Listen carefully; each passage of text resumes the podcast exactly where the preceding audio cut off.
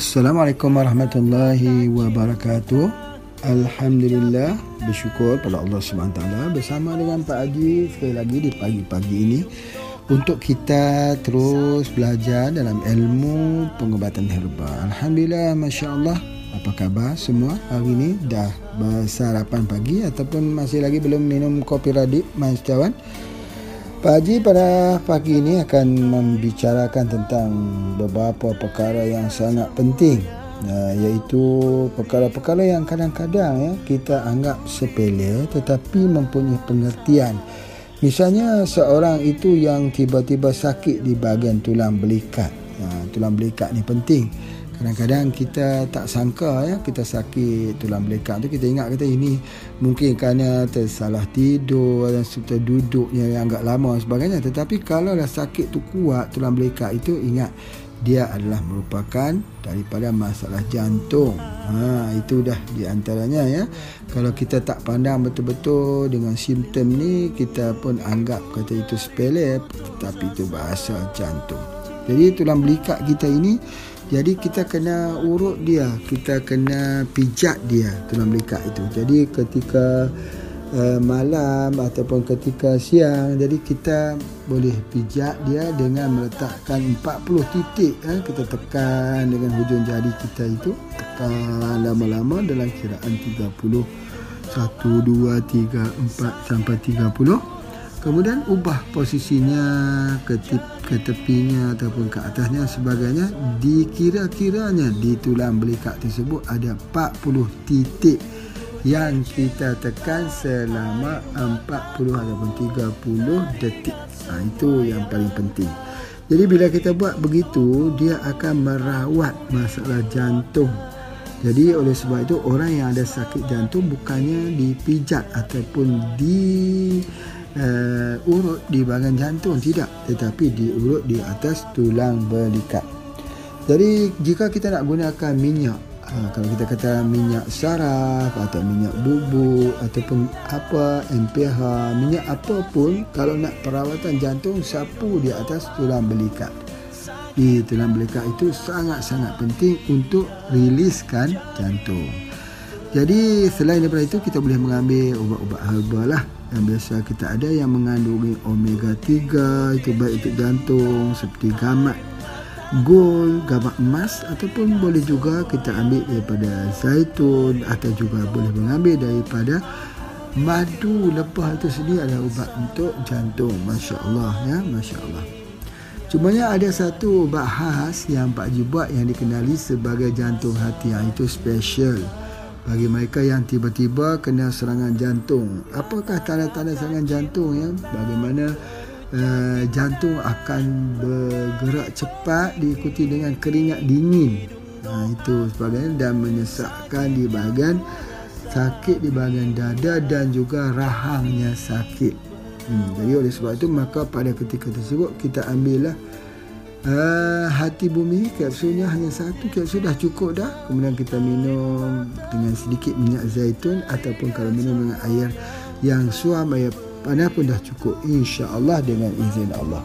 Jadi oleh sebab itu maka kalaulah berlakunya sakit di tulang belikat maka urutlah di situ pijatlah di situ bahawa dia adalah daripada masalah jantung ya masalah jantung. Baik, masalah jantung ini juga boleh kita lihat pada jari kita ya. Jari kita biasanya kalau jari tengah ya bagi ruas yang teratas sekali itu akan ada pembengkokan Ya, mungkin kita kata ini selaput jantung ya, tetapi dia ada terkait juga dengan jantung. Tapi kalau meridian, kalau kita kata meridiannya daripada akupuncture, akupuntur, maka jantung itu ialah pada jari kelingking. Ha, jari kelingking. Jadi kalau kita nak pijak dia kita pijak di bahagian pergelangan tangan berbetulan dengan jari kelingking sebelah dalam ada sikit lopak kat situ ah itulah tempatnya untuk jantung masya-Allah ya walau macam mana pun uh, jantung ini yang lebih penting ialah kita harus mengetahui apakah dia herba yang boleh memberikan kesan supaya jantung kita itu benar-benar dia bekerja dengan begitu baik sekali. Nah, itu yang harus kita fahamlah. Jadi salah satu daripada herba selain daripada herba jantung hati, selain daripada minyak zaitun, omega 3, gamat itu boleh digunakan juga untuk untuk jantung. Eh, selain daripada itu juga maka satu kaedah iaitu urutan adalah baik untuk jantung. Jadi oleh sebab itu maka insya-Allah satu kursus urusan atau kegiatan yang akan Pak Haji adakan pada hari Sabtu nanti insya-Allah. Insya-Allah dengan izin Allah. Itu adalah di antara yang kita kena ingat. Dan yang keduanya dia kena berlari. Exercise beriadah. Kerana kalau kita beriadah ini dia akan uh, memberikan kesan ya kesan kepada otak kita ya otak kita dia akan membantu otak mencerdaskan otak dan juga membantu otot-otot memulih dirinya sendiri. Nah, itu adalah sangat penting kerana apabila kita berlari ataupun beriadah ini ada satu bahan ya, satu bahan protein yang dikeluarkan iaitu dia panggil uh, ketepsin B. Ketepsin B ini dia akan keluarkan dan baiknya dia akan merangsangkan di bahagian otak. Ya, kita tahu bahawa sesuatu yang ada kaitan dengan jantung ialah otak. Jadi kalau kita kata obat baik untuk jantung, baik untuk otak. Kalau apa juga, kalau baik untuk otak, baik juga untuk jantung. Sebagai contoh ya, Pak Haji bagi sini omega 3 misalnya. Omega 3 itu ada DHA, ada EPA, DHA ataupun EPA, EPH. Jadi DHA ini untuk otak. EPA itu adalah untuk jantung. Jadi oleh sebab itu maka sesuatu yang baik untuk otak, baik untuk jantung. Jadi kalau begitu kalau kita beriadah, kita berlari-lari itu sangat baik kerana dia mengeluarkan ketepsin B yang mana sejenis protein yang akan membantu otot untuk memulihkan diri sendiri dan dia akan mempercepatkan memori serta pembelajaran di otak. Jadi sebab itulah apabila usia-usia kita yang semakin tua ini salah satu yang kita kena jaga ialah kena riadah. Jangan kita berhenti. Kalau kita banyak tidur, kita malas beriadah, kesannya otak akan jadi makin lemah. Makin lemah dan ingatan semakin berkurangan. Ha, itu yang harus kita kena lihat sebagainya. Selain daripada itu ada beberapa hal lagi yang Pak Haji nak sebut dekat sini yang kita kena lihat sungguh-sungguh. Ha. Yang pertama ialah rasa pedih di ulu hati yang teruk ataupun nafas menjadi pendek. Ha. Yang ini kena juga melihat. Kerana kadang-kadang kita lihat dia seperti masalah angin ya pedih-pedih di perut seperti gastrik mah sebagainya tetapi banyak rahsia-rahsia sakit di bahagian perut ini sakit perut itu jangan kita pandang mudah bahawa kerana banyak sakit perut itu ada datang daripada jantung. Hmm, jadi senak ya ataupun dia jadi macam uh, orang kata macam kita kata macam mah lah. Selalu orang kata ini mah saja sebenarnya dia bukan mah, dia adalah sakit jantung. Jadi oleh sebab itu maka apabila kita berhadapan dengan selalu sakit pedih di ulu hati ini ambil tujuh angin ya ambil tunjuk angin sebab dia akan memberi kesan kepada masalah jantung nanti kalau kita tidak rawat. Sebagai contoh apa? Sebagai contoh ya kalau kita pegang di bahagian uh, apa di bahagian ulu hati kita tu ha, kita tengok ada macam satu yang keras muncul di situ.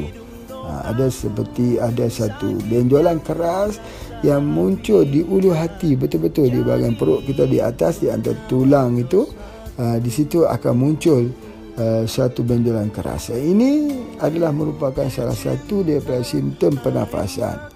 Ya pernafasan pada usus juga mungkin ada permasalahan yang telah mula menekan di bahagian jantung.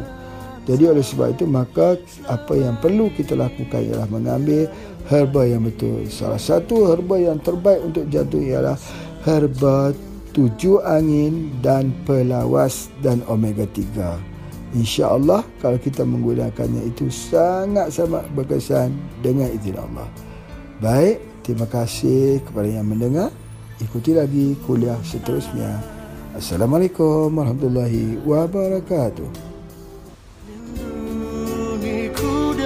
putus asa Jika ku harus mati Pertemukan aku Assalamualaikum warahmatullahi wabarakatuh. Alhamdulillah bersyukur pada Allah subhanahu wa ta'ala Kepada bapa ibu sekalian yang terus mengikuti perawatan herba yang digunakan sehari-harian khususnya bagi berbagai masalah yang kita hadapi. Pada pagi ini Pak Haji kongsikan satu masalah yang selalu kita jumpa iaitu sakit jantung, kemudian ada masalah juga di lambung, yakni di perutnya. Dan ada juga masalah batuk. Jadi selalunya kita akan jumpa kondisi-kondisi begini, maka yang terbaik ialah menggunakan syak katilak ataupun syak katilis. Kerana syak ini juga digunakan khusus untuk uh, rawatan batuk yang berpanjangan. Kerana banyak testimoni yang Pak Haji saya jumpa ya, mereka yang batuk-batuk dah berbulan-bulan malah sembuh dengan izin Allah setelah menggunakan syak.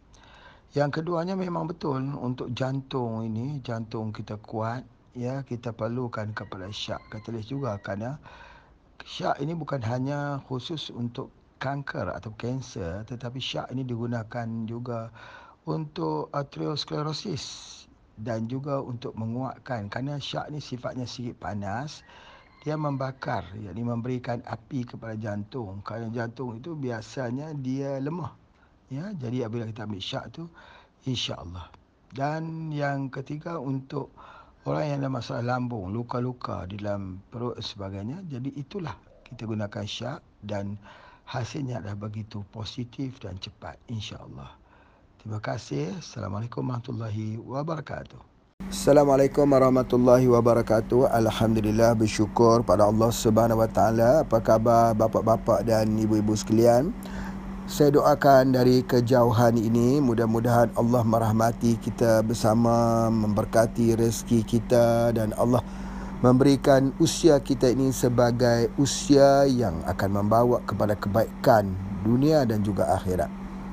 Bagi meneruskan kuliah kita pada pagi ini, ya berbetulan dengan pagi ini ada satu program pelatihan tentang penyakit kardiovaskular dan perubatan tibun nabawi. Bagaimana kita melihat penyakit kardiovaskular iaitu penyakit jantung, penyakit stroke ataupun penyakit-penyakit yang ada hubungan dengan penyakit kardiovaskular ini dengan perawatan tib nabawi. Subhanallah seperti mana yang telah saya sebutkan di awal-awal lagi bahawa kalaulah dunia mengetahui tentang betapa tingginya tip nabawi nescaya mereka akan datang mempelajari tentang tip nabawi ini. Kerana pengobatan yang sebenar ini sudah tentu datang daripada Allah Subhanahu Wa Taala. Allah yang memberikan kita penyakit Allah juga yang menentukan obat untuk kita.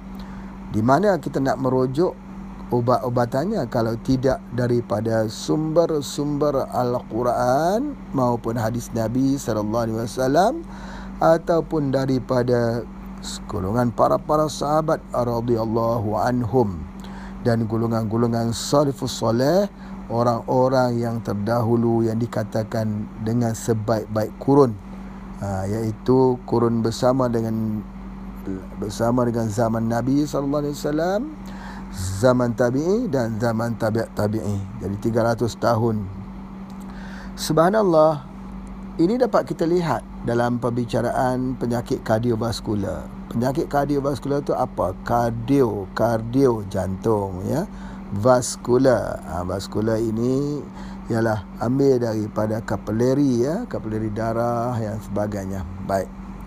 Apa yang saya nak sebutkan di sini bahawa terjadinya penyakit jantung dan penyakit jantung merupakan pembunuh terbesar. Ya peperangan itu juga menyebabkan kematian beramai-ramai tetapi tidak kita dapat nafikan bahawa kematian yang ramai juga disebabkan kerana penyakit jantung. Ya, penyakit jantung ini dikaitkan juga dengan stroke iaitu berlaku cerebrovascular accident di mana pecahnya pembuluh darah di kepala menyebabkan seseorang itu stroke. Hari ini banyak sekali. Sama ada serangan jantung ataupun sama ada serangan stroke berlaku di kalangan masyarakat kita. Bagaimana caranya kaedahnya dalam pengobatan tip nabawi?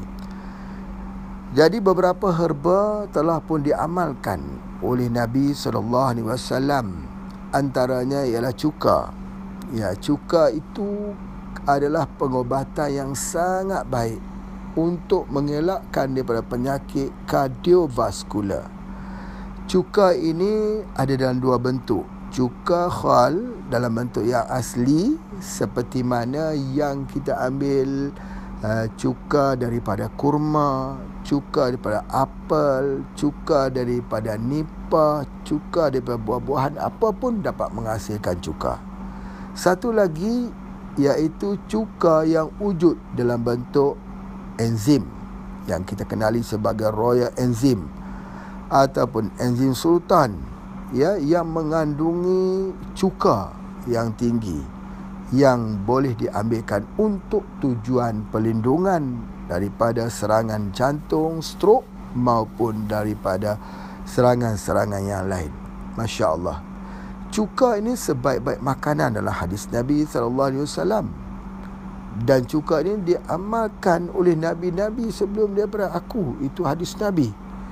Dan juga kita melihat bahawa pengamalan cuka ini sangat sedikit dalam masyarakat kita. Kebanyakannya cuka ini diamal di negara-negara barat.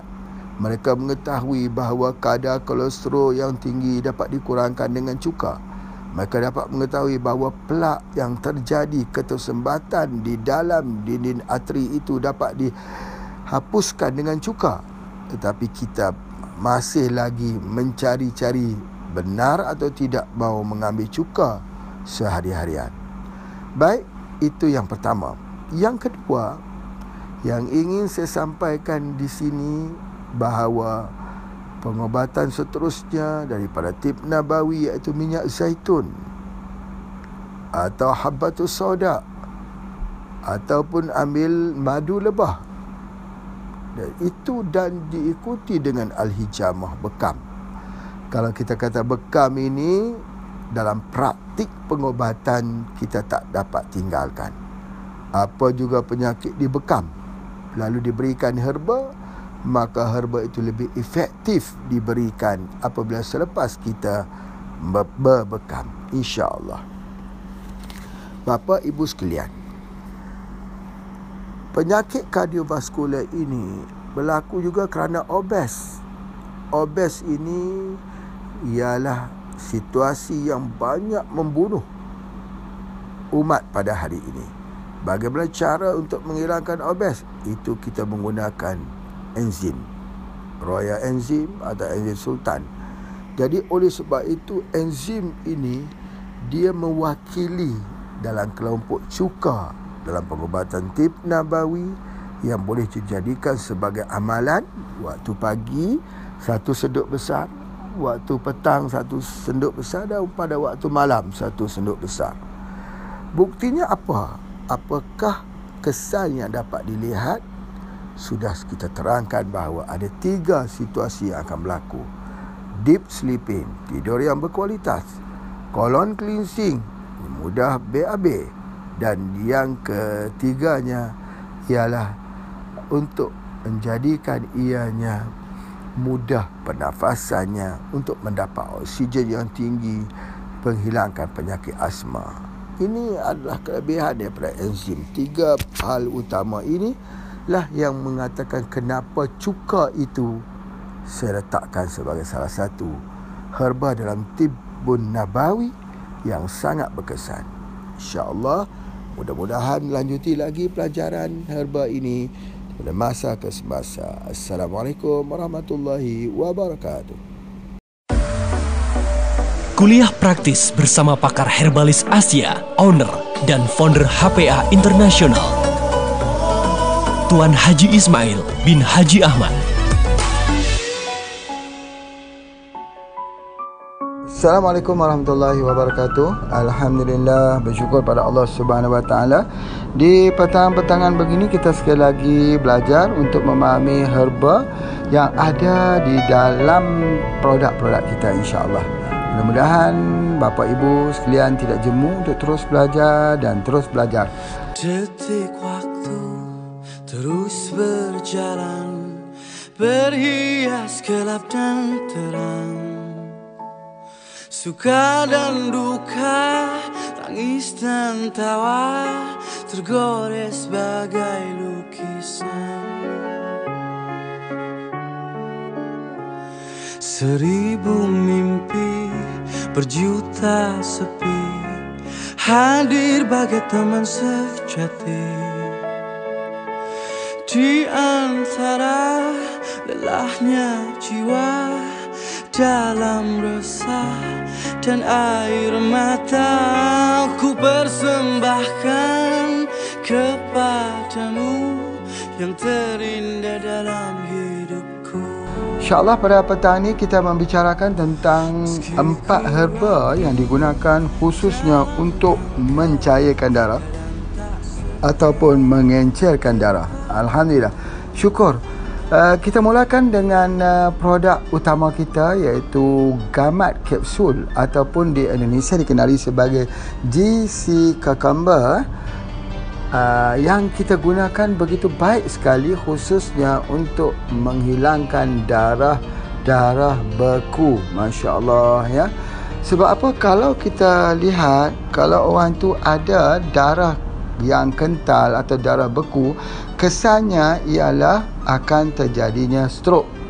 Jadi kita tidak boleh alpa ataupun lalai dalam menangani tentang permasalahan uh, stroke ini iaitu dengan kita terus mengkonsumsi gamat kapsul ataupun GC cucumber. Seperti yang Pak Haji sebutkan bahawa di negara-negara luar bila sudah usia mencapai 40 tahun maka dengan otomatisnya mereka akan terus mengamalkan uh, obat-obat pencair darah. Jadi kita yang mengambil herba juga harus yang begitu. Ketika usia sudah mencapai 40 tahun ke atas maka haruslah kita mengambil obat pencair darah. Tetapi kita ambil dalam bentuk produk-produk alami iaitu gamat. Ha, Kerana gamat ialah salah satu daripada herba yang sangat-sangat bagus. Dan bukan hanya untuk mencairkan darah gamat ni ialah memperbaiki sistem saraf sebab itu kalau kita tengok di sudut tujuan awal pengambilan gamat adalah untuk kondroitin dan glukosamin untuk memperbaiki sendi, memperbaiki saraf dan sebagainya.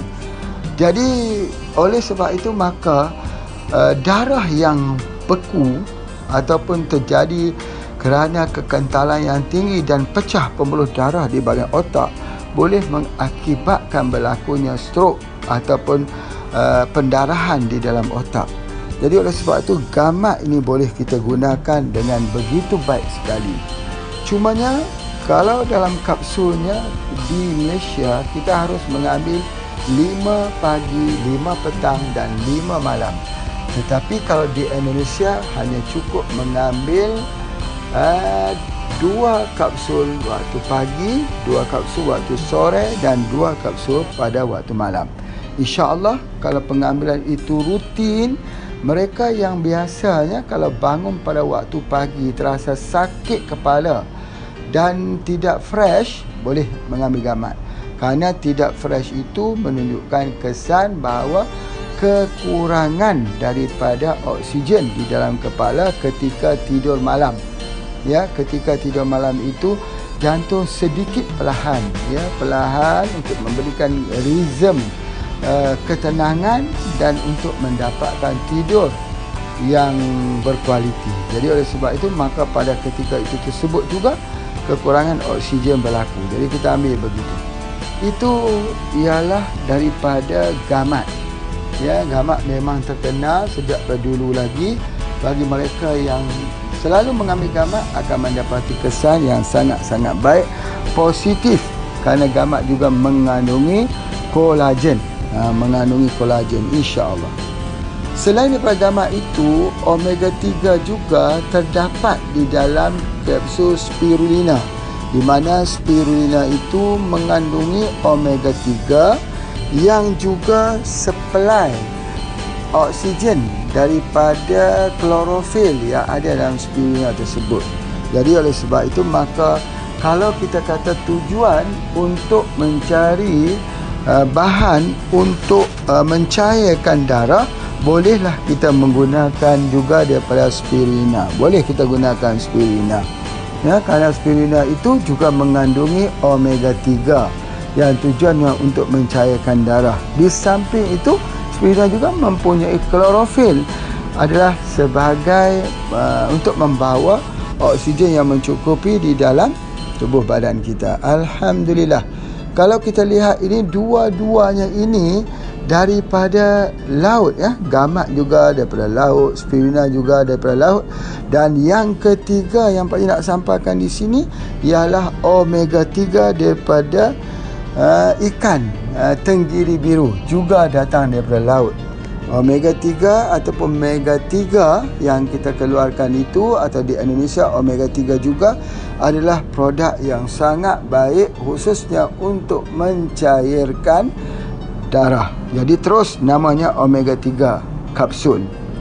Jadi kalau di sini memang bahan yang digunakan untuk mencairkan darah itu ialah Omega 3 ya nama produknya itu langsung ditulis dengan omega 3 ambil dia ikan tenggiri biru ikan mackerel fish ikan yang duduk di kawasan Arktik ikan yang duduk di kawasan dingin.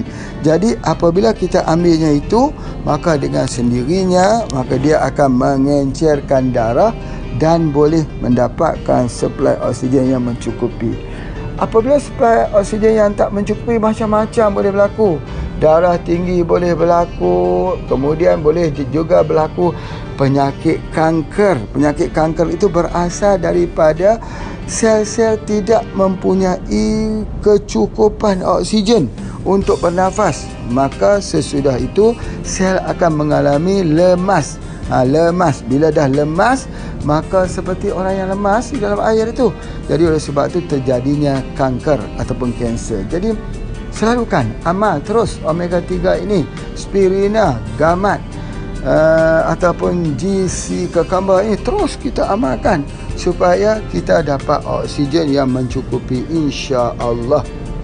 Dan herba yang keempat yang mempunyai bahan untuk mencairkan darah ini didapati di darat ya. Kalau gamat di laut, spirina di laut, omega di laut. Tapi yang ini iaitu di darat iaitu mengkudu.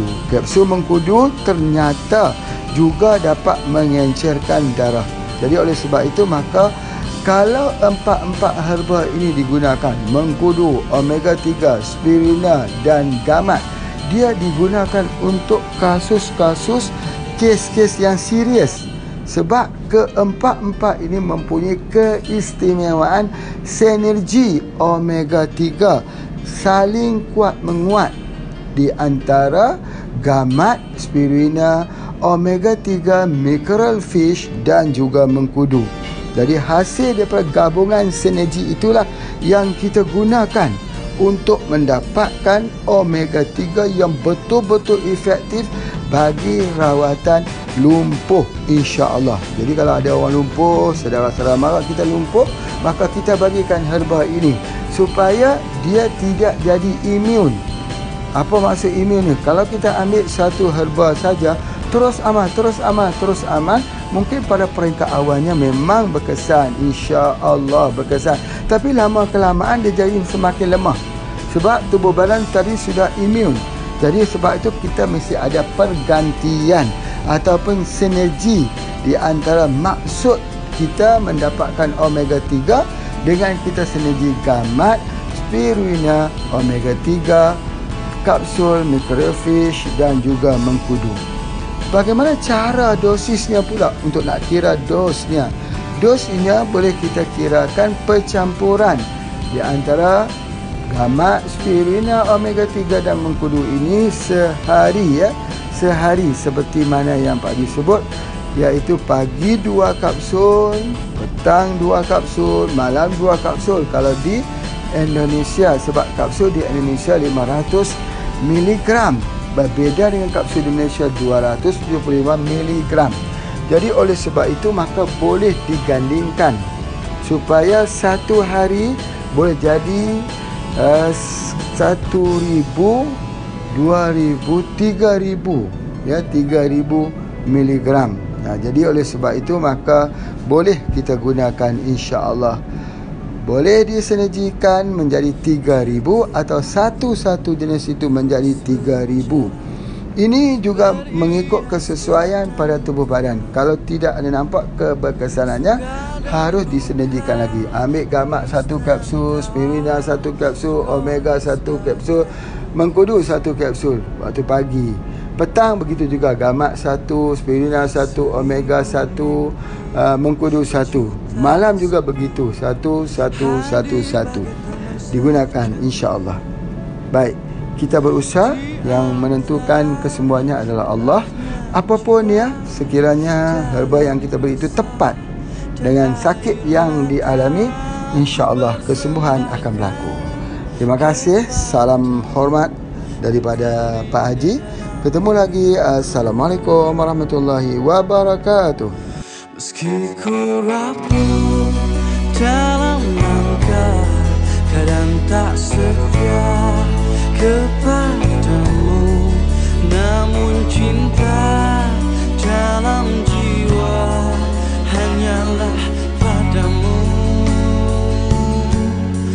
Maafkanlah bila hati Tak sempurna mencintaimu.